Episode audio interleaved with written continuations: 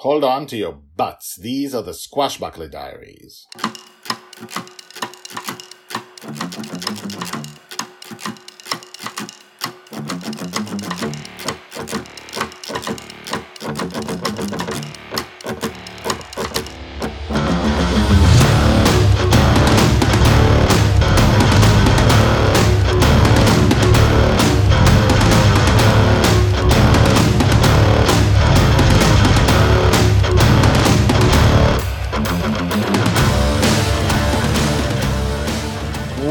Welcome back. My name is Guy Hasson, and you are listening to the Squashbuckler Diaries podcast, season one, episode 186.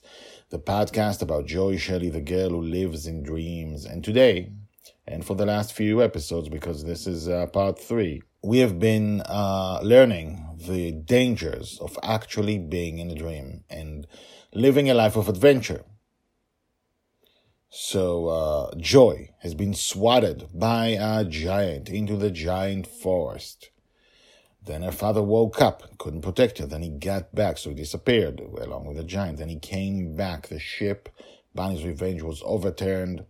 He flipped the ship slowly. Uh, he's looking for his girl. He doesn't know where she is. Uh, Ymir the giant has returned when he did, just like most of the universe, the dream universe did when he did, because He's the one whose subconscious makes it happen, but he doesn't know what Joy is. Joy is uh, unconscious, still breathing, somewhere in the forest. We know that because the red dragon can see her and hear her, and she's the one telling the story. So, what happens next? Let's find out. Also, my voice is much better as you can hear. Not perfect yet, but uh, much better. Thank you. Episode 186 In the Land of the Giants, Part 3 The Search for Joy. Bonny's revenge hung above the forest in the giant's world. Dragonfather, now visibly panicked, was looking over the wooden railing and calling, Joy! Joy! at the forest. Not only did he not know where she was, he did not know if she was alive or dead. He ran from side to side futilely until he spotted Ymir the giant who had swatted them in the first place. Dragonfather's face twisted. Go away, he said. Ymir the giant disappeared. Dragonfather looked around him at the world of the giants. Go away! The world vanished, but the forest in which Joy lay unconscious did not disappear. Go away! he screamed at the forest. The forest did not vanish. Go away! The forest did not vanish.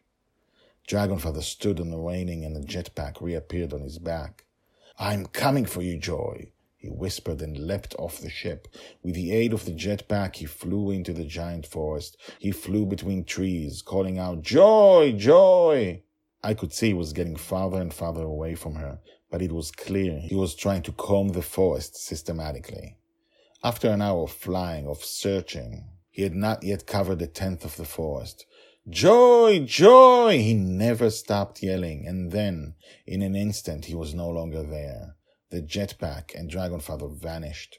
He had woken up, this time not out of fear, but perhaps because it was time to wake up, in which case, he would only return in sixteen or so hours.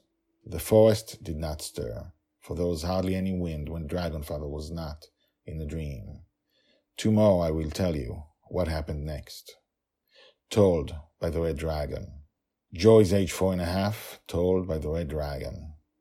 Hashtags Joy, Justin, Ymir the Angry Giant, The Land of the Giants, Joy alone, Dreamer.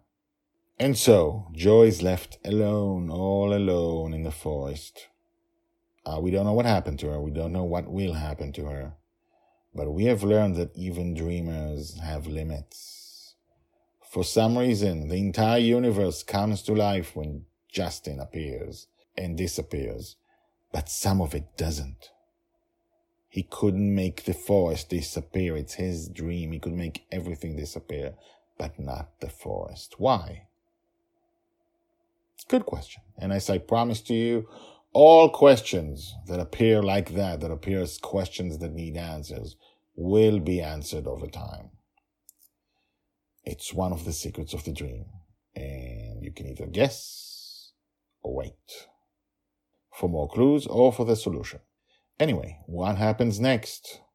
And why is the red dragon staying out of it and not helping Joy? More tomorrow in episode 187. And now, the credits.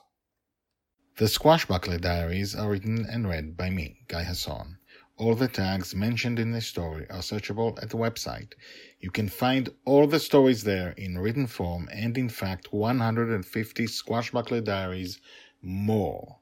The Squashbuckler Diaries is the diary of Joy Shelley, the girl who lives in dreams.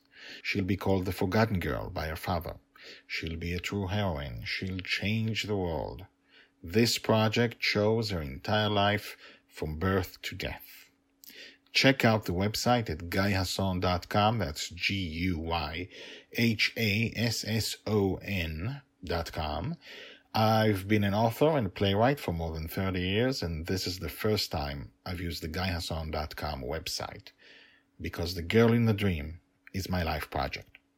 If you have questions, if you want to comment, please do. You can comment at the website or email me at guyhasson at gmail.com. That's G-U-Y-H-A-S-S-O-N, G-U-Y-H-A-S-S-O-N at gmail.com. The theme music is called Brass Gentleman and is created by Thomas Harudek. My name is Guy Hasson, and this is my life project. Come back tomorrow and tomorrow and tomorrow for more. Thank you.